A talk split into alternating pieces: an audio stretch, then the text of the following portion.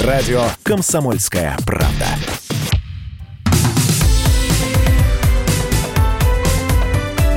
Как дела, Россия? Ватсап-страна! Это очередной час прямого эфира на радио «Комсомольская правда», в котором мы вас будем знакомить с информационной политикой, э, которая сейчас обсуждается, чем живет Россия, о чем говорит страна. Все это с вашими комментариями, естественно, с мнениями специалистов, экспертов и с рассказами наших журналистов. Ваше сообщение 8967 200 ровно 9702. 8967 200 ровно 9702. Радио «Комсомольская правда». И мы снова возвращаемся в Хабаровск. Там сейчас начало десятого вечер наступил.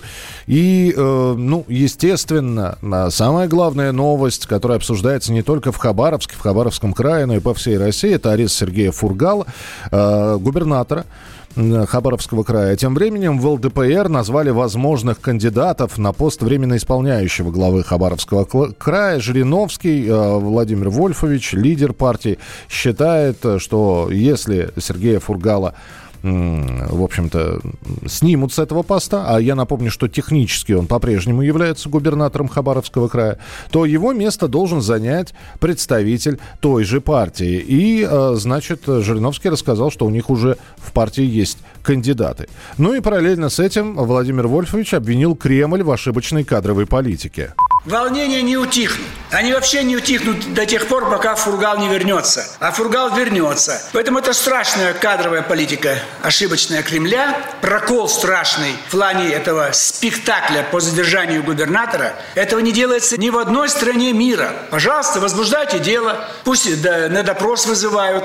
И когда в зале суда огласят обвинительный приговор, и адвокат увидит, что действительно показания 100% обвинительные, в зале суда арестуйте. Зачем такую устраиваете спектакль? Заламываете руки. Его избрали. Да в течение судебного дела оно шло бы 2-3 месяца, полгода, год. Избиратели бы, жители края, привыкли, что, может быть, действительно что-то там есть в биографии губернатора. А так вы повалили человека и в Москву увезли. Там оставьте в крае. Это ошибка. За эту ошибку пострадают те, кто это допустил, и Фургал все равно вернется. Он народный губернатор, его любят, э, уважают, он знает, как улучшить положение не только в Хабаровском крае, но на всем Дальнем Востоке. Ну а на Дальнем Востоке, в Хабаровске, находится Владимир Варсобин, наш специальный корреспондент. Володя, приветствую тебя еще раз. Да, добрый день. Володь, скажи, а вот э, жители Хабаровска, которые сейчас выходят на митинги, выходили на митинги, они биографию Фургала, ну, не знают, не знали?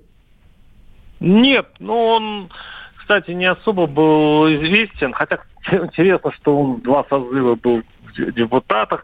Причем интересно, что ему даже э, Единая Россия освобождала ему место, убирала конкурентов для того, чтобы он прошел в Государственную Думу. Вообще Фургал – это такой продукт э, партийного торга, который по всей России ведет и Кремль, и Единая Россия с местными элитами. То есть вы, вы нам то, вы нам это. А И поэтому Фургал здесь вполне себе изображал соперника на всех выборах губернаторов вот, э, ближайших. Он был записным техническим кандидатом. То есть он был такой э, предмет ландшафта. В общем, да, знали, что такое есть, но никто, в общем-то, всерьез не воспринимал.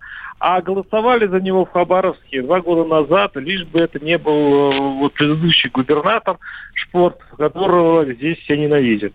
То есть, и, в общем-то, как Единая Россия. Когда мы говорим про в Рио, временно исполняющего обязанности, а, опять же, э, ты уверен, что Хабаровск примет любого, но не из Единой России? Э, нет, любого тоже он не примет. То есть можно быть и не в партии Единой России, но иметь там, не знаю, какую-то репутацию. Я, я скажу более того, э, он, теперь Хабаровск будет очень нервно относиться к любым фигурам, которые сейчас привезет Кремль, она будет изучаться буквально под лупой, поэтому все будет достаточно сложно. А, я не зря сказал, что сейчас 9 часов вечера, именно ночные такие вечерние бдения на центральной площади Хабаровска. Что сейчас происходит? Я хочу огорчить Владимира Вольфовича Жириновского. Э, все-таки на спад идет протест. А, ну, или мне это кажется. Ну, тут есть одна такая, такая деталь что вот сейчас прошла колонна по городу, она не такая многочисленная, как вчера, то есть идет на убыль численность. Но интересно, что улица уже хуже поддерживает, практически не поддерживает э, протестующих, то есть вот этих гудков фирменных этой э, этого протеста э, на улицах все меньше и меньше. Это говорит о том, что Хабаровск устал, Хабаровск выплеснул вот эту эмоцию, а так как у протестующих, собственно, нет э, пути, э, что же они требуют и что, и что будет дальше, то, в общем-то, я думаю, протест обречен на такое тихое, мирное затухание, пока вдруг не случится какой-то провокации. Вот провокация может снова а, взорвать ситуацию. А провокации ты имеешь в виду, это какие-то действия по отношению к Фургалу, если мы говорим про следствие, или провокация внутри Хабаровска? Нет, я имею в виду э, внутри Хабаровска. Если не случится что такое, что-то такое, или с той, или с этой стороны, э, что может осложнить. Ну, не знаю, сейчас вдруг выйдет ОМОН и начнет бить, бить этих а, редких протестующих. Кстати, и... это вот это отдельная, это отдельная тема, реакция полиции на вот эти вот протесты, которые проходили в субботу и в воскресенье. Я здесь, меня случайно, честно говорю, занесло на одну из интернет-страниц, где э, либерально настроенные молодые люди, вот те, те самые, которые очень любят выходить э, на митинги, на всевозможные, значит, и они обсуждают повестку дня, в том числе Хабаровскую, и горько сокрушаются о том, что вот в Москве стоит только выйти. Как тут же тебя Росгвардия свинтит, посадит в автозак и отвезет куда-нибудь. А там, и, и тут же приводят в пример Хабаровск. Смотрите, люди выходят, свободно что-то там кричат, и полиция их не трогает. О, какая богатая тема. У меня две мысли. А, первое, когда власть э, э, считает, что протест обоснован и что люди имеют право быть недовольными, она, она более нежна, вот как в Хабаровске. То есть она поняла, что это общенародный гнев, а когда э, власть видит, что это общенародный гнев, а не какой-нибудь кучка политиканов там пытается раздуть ситуацию, она лояльна. А в, значит, в Москве э, власть посчитала, что Москва не поддерживает вот этих протестующих там на болоте там или где-то еще, поэтому она имеет моральное право их разогнать. Это, по сути, это не закон, это по понятиям. И мысль вторая, то, что вот сейчас Хабаровск показал, что будет, если власть перестанет uh, все-таки жестоко разгонять демонстрации. Нас обычно ведь пугают, что вот если сейчас позволишь демонстрантам это, то они начнут погромы и так далее. Пожалуйста, Хабаровск не самый, скажем так, не славится э, там, количеством интеллигентных людей. Здесь нет таких вот, как, допустим, Питер, да, у нас э, культурная столица и так далее. Нет, обычный российский город. Но здесь можно ходить по, по, по, по трассам, можно э, э, кричать, хлопать, митинговать на площади. И при этом все очень культурно, и при этом все очень... Э, ни одного, никакого страшного события не произошло, ни одной разбитой витрины, все чисто, и даже мусора нет. Знаешь, мне, да, из Хабаровска сейчас присылают э, картинки, которые сейчас гуляют по мессенджерам. Внимание, пропал человек, фургал Сергей Иванович, вышел из дома и не вернулся. Ну, я... глухом как говорят еще. Да, э, что здесь еще? 18 числа в 12.00 на центральной площади э, вашего города приглашаем на акцию «Накормим голубей». Ясно. Спасибо, Володь, спасибо. Владимир Варсобин по-прежнему остается в Хабаровске и рассказывает, что происходит э, в этом городе. И следим за историей с Сергеем Фургалом. Как только будут свежие сообщения, очень хочется, ну, какого-нибудь такого официального заявления от Следственного комитета, потому что э, высказались уже все, начиная от пресс-секретаря Сергея Фургала, мэра города. Дмитрий Песков прокомментировал эту ситуацию. Ну, а а теперь следственные органы должны, наверное, что-то сказать, ведь человек задержан, э, задержан и по подозрениям в тяжелейших преступлениях. И, конечно, не раскрывая следственную тайну, хотелось бы знать каких-то подробностей. Мы эти подробности, как только узнаем, получим, обязательно вам расскажем. Оставайтесь с нами, продолжение через несколько минут. Бежали ноги, дышали часто, в тумане утра, крайне опасном, сбивались ритма носами в землю Траншеи рыли. Рвали следами Петлей неровной Трубой тянулись Водопроводной. Бежать устали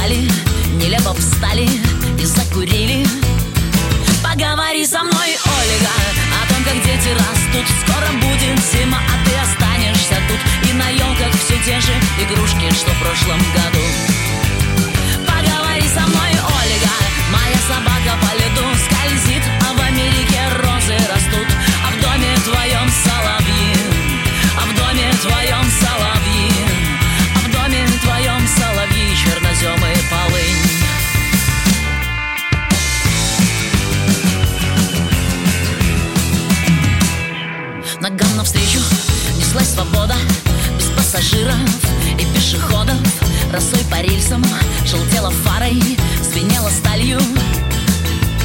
Втоптали ноги, окурок в почву И побежали, скользя по кочкам С трамвайной трелью, встав на колени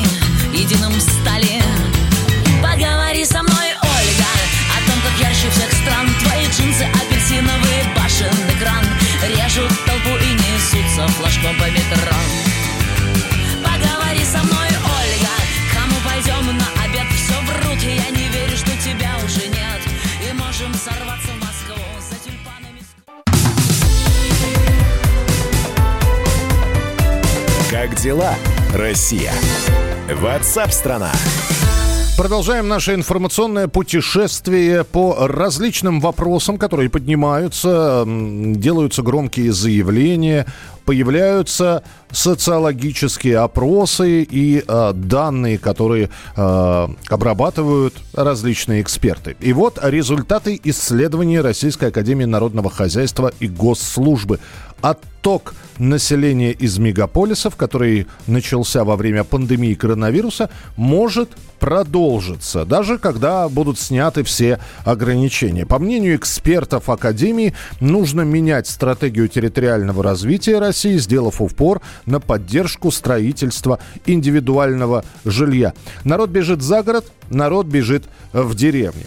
Э, Я еще вспоминаю, что ну, если, опять же, советское время вспоминать, конец 80-х годов, были знаменитые писатели деревенской жизни, а, которые описывали быт, и они поднимали постоянно вопросы, как вернуть молодежь в деревни, которая бежала в город к цивилизации, и деревни приходили в упадок. Сейчас обратная ситуация, но, правда, здесь вопрос, временное это явление или постоянное. На прямой связи со студией член Совета по территориальному планированию и градостроительству в Союзе архитекторов России, архитектор, градостроитель Илья Заливухин.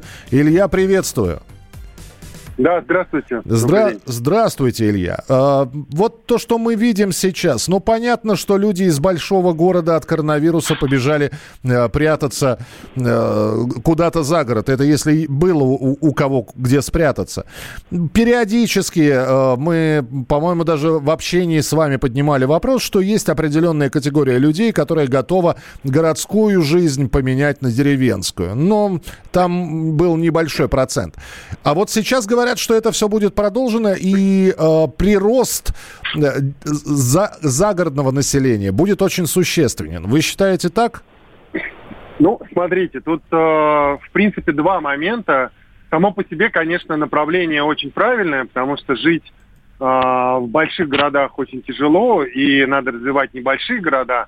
Но если речь идет о пригородах, да, не о городах малых, в котором люди могут жить и работать, и э, населением там 50-100 тысяч, э, это действительно очень интересная такая история, как сделать так, чтобы вообще отток был э, не в э, из Москвы, из других крупных городов, вот именно в малые города. Если мы говорим про пригород, то в пригороде э, крупного города, ну, действительно, нужно, во-первых, иметь работу, которая, потому что люди живут, они, конечно, там, где они работают, потому что два часа тратить на автомобиле доехать до центра города, ну, это абсолютно ненормально, да, поэтому, если вы живете, например, в пригороде Москвы, и вам хочется там жить в районе Истры, то и работать нужно, ну, где-то э, в этом же районе, да, то есть странно ездить в город, это первое, то есть Мгм. тратить по два часа совершенно невозможно. Второй момент, то есть надо создавать рабочие места, нужно развивать территорию э, вокруг крупных городов, Как это делать, это тоже отдельный вопрос.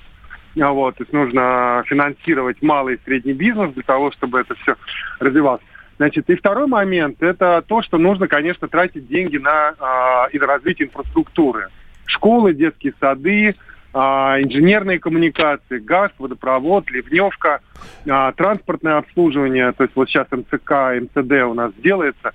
Это очень хорошо, потому что можно уже не на машине ездить, а доехал на перехватывающей парковке, бросил на Хабина, например, машину и поехал в центр города. Илья, этого- Илья, да, а вы заметили, что в большинстве своем, а, вот в этом вот опросе, я просто немножечко детальнее его изучил, и там параллельно есть и другие опросы, когда спрашивали у людей, готовы ли вы покинуть город, и там говорят, да, мы готовы переехать, но они рассматривают это жилье загородное э, деревенское, э, поселковое – как такую, как бы сказать, перевалочную базу. Знаете, в, в 19 веке в Петербурге была холера, и от нее спасались как? Дворяне выезжали в свои загородные поместья. Вот, то есть это не жить там, а, или жить, но работать при этом в Москве. Но это не постоянная, да, история. На вот. самом деле, то, что мы видим, сегодня пробки вернулись в город, люди возвращаются в город, и а, здесь нужно просто использовать это как такой опыт, э, ну, скажем, исследования, да, что как же все-таки можно жить за городом, что нужно для этого сделать, для того, чтобы люди могли жить э, не в центре города, да. То есть, опять же, это рабочие места э, и, э, конечно, хороший общественный транспорт и наличие социалки вокруг твоего дома, потому что если ты возишь ребенка в школу там по часу или должен куда-то его возить, э, э, у тебя нету нормальной школы рядом с твоим э, коттеджем, это совершенно ненормально. Вот. И дальше, конечно, надо признавать жильем, нужно обеспечивать социалкой, нужно обеспечивать инженерной инфраструктурой. Тогда люди смогут там оставаться. То есть этот процесс, э, он может быть, э, скажем, направлен на устойчивое развитие, но его нужно поддерживать инфраструктурой и, соответственно, комплексными проектами. Нужно сначала просчитать, где сколько, сколько денег нужно. Денег-то нужно огромное количество на всю эту инфраструктуру. Это вот правда, да. Это правда. Илья, спасибо большое. Илья Заливухин, архитектор, градостроитель, член Совета по территориальному планированию и градостроительству в Союзе архитекторов России. Вы знаете, это исследование, оно может быть и ценно для тех людей, которые ну, каким-то образом занимаются логистикой, э, в том числе между городом и э, за городом. Но, по сути, получается одно. Человек просто сбегает из мегаполиса от шумной жизни. То есть хотя бы какое-то время он пытается провести за городом на лоне природы, чтобы утром встать, сесть в свою машину и снова поехать в Москву. Говорит ли это о том, что будут подниматься вот эти вот пригородные территории? Не факт.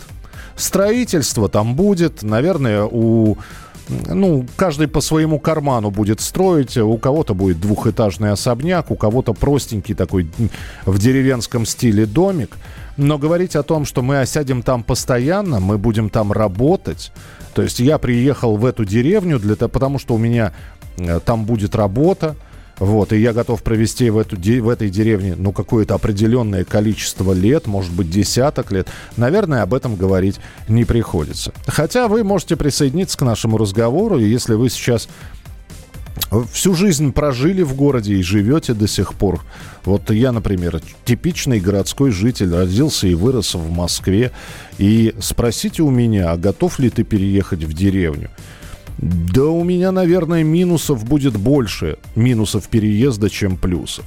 А вполне возможно, вы ответите, что вы готовы. Готовы, потому что и чистый воздух, и экология, а работу и там можно будет найти. Или вас только это отсутствие работы и останавливает от переезда. Напишите, пожалуйста, 8967 200 ровно 9702. 8967 200 ровно 9702. Будет любопытно узнать ваше мнение. Ну а через несколько минут мы поговорим про наших спортсменов. Ну, во-первых, там радостная новость, наконец-таки Национальная хоккейная лига. Это те, кто любит смотреть э, за нашими легионерами э, в, Амери- в Америке. Они возобновили возобновили свои тренировки и игры. Александр Овечкин уже сказал, что отвык от льда. Ну а Олимпийский комитет России опубликовал итоги аудиторской проверки Российского антидопингового комитета. Документ объемом в 55 страниц. Что же там было интересного, что эта аудиторская проверка выявила, об этом через несколько минут. Ждем ваших сообщений. 8967 200 ровно 9702. Красное на черном Красное на черном Там, где вода И в небе смешки ломаных стрел. Я руки протягивал вверх, я брал молнии в гость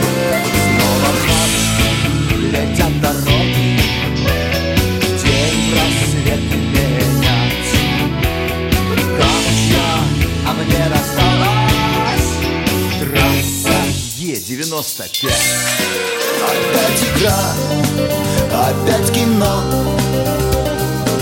снова выход на бис «Комсомольская правда». Радио поколения Алисы.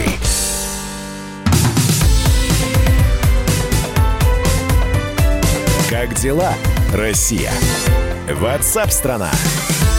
Ну и в завершение нашей программы, как это принято говорить э, в больших информационных выпусках и в завершении о спорте. Обещали поговорить про итоги аудиторской проверки Российского антидопингового комитета РУСАДА.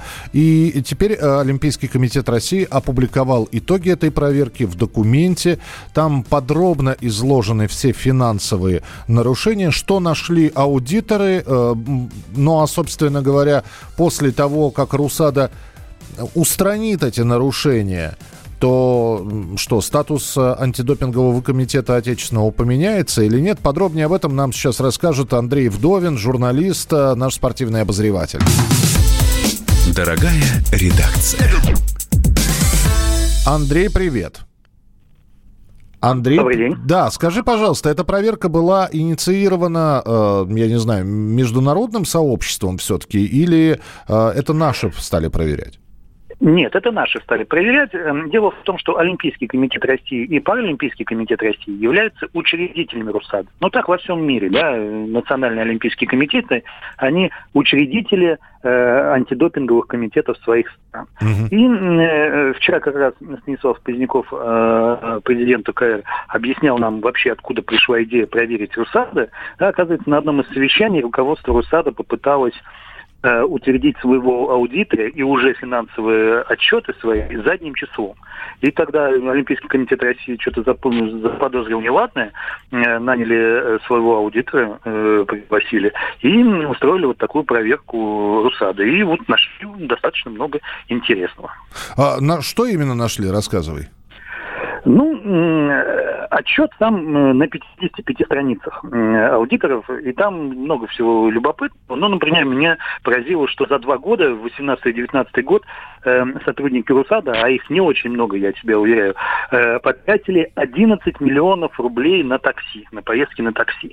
Это, к примеру, да, такая деталька. А, потом э, нашли множество документов, где подписи были подделаны, да, с, с контрагентами. Либо подделаны, либо скопированы, либо вот как-то вот э, с помощью PDF вставлены куда-то еще там. Нашли связи между собой э, контрагентов дружеских и сотрудников РУСАДА, и тоже с этим подозрением на это э, смотрели, потому что, ну, это надо объяснять, почему э, вот именно этим контрагентам были были заказаны те или иные работы. Скажи, Нашли... скажи, скажи пожалуйста, да. главное, главные ошибки это нецелевое использование средств, правильно? Там э, немножко по-другому. Э, есть признаки коррупционных схем. Вот так вот в аудиторском отчете написано. Ух ты. Ну, а, хотя, да, хотя, да, да хотя, хотя, когда я читаю, что э, на такси только 11 миллионов потрачено, ну, я не знаю, куда эти люди ну, есть. есть. Есть вопрос. И здесь главный вопрос, да, понять сейчас, что это было. Это было действительно некая коррупция, да, и так далее. Или это просто не, неряшливое заполнение бухгалтерских документов, да, тоже может быть такое. Я думаю, что этим могут заняться и правоохранительные органы, чтобы либо одну версию отработать, либо вторую, либо вместе эти версии отработать и понять, что это было. Но самое главное, нас впереди ждет, э, видимо, собрание наблюдательного совета РУСАДА. И тогда они решат, что делать с руководством РУСАДА. Э, дело-то в том, что ни у Олимпийского комитета России, ни у Олимпийского комитета России нет никаких э, замечаний к самой работе РУСАДА. Да? Есть вот только вот к финансовой деятельности, к финансовым нарушениям. Ну, здесь вопрос возникает, да, когда в отчете вдруг мы видим, что были потрачены средства на уроки английского, Друзья, такое, друзья да. мои, если вам нужен человек с сознанием английского, вы в резюме, э, в смысле в, в вакансии, и э, пишете, что вам нужен человек, требования, знания английский базовый, разговорный, да, или там, я не знаю, со словарем, или там професси... спортивный английский разговорный. Но когда вы набираете... Это... Да. Да там деталь еще такая, что это были индивидуальные э, уроки именно для руководителя РУСАДА э, Юрия Гануса. Здесь вот такая деталька. Господи, ну здесь э, как не вспомнить Виталия Леонидовича Мутко и его английский, шикарный совершенно. Вот, вот кому нужно было, да. Ну, хорошо. В общем, э, не знаю. Вот это, ну, хорошо. Отчет опубликован, Андрей. Ну, вот буквально у нас минутка. Отчет опубликован. И что?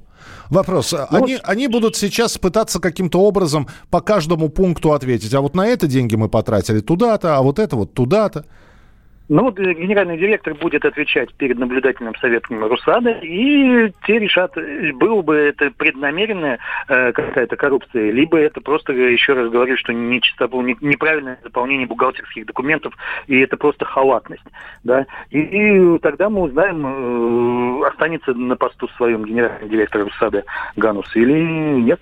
Ну, э, знаешь, очень хочется верить, что, э, значит, либо действительно найдет человек слова для аргументации всех потраченных средств и снимет подозрения, в, во-первых, в нецелевых тратах, а во-вторых, в коррупционной составляющей, либо нас э, ждет новое руководство Руса, Русада и, соответственно, новые сотрудники.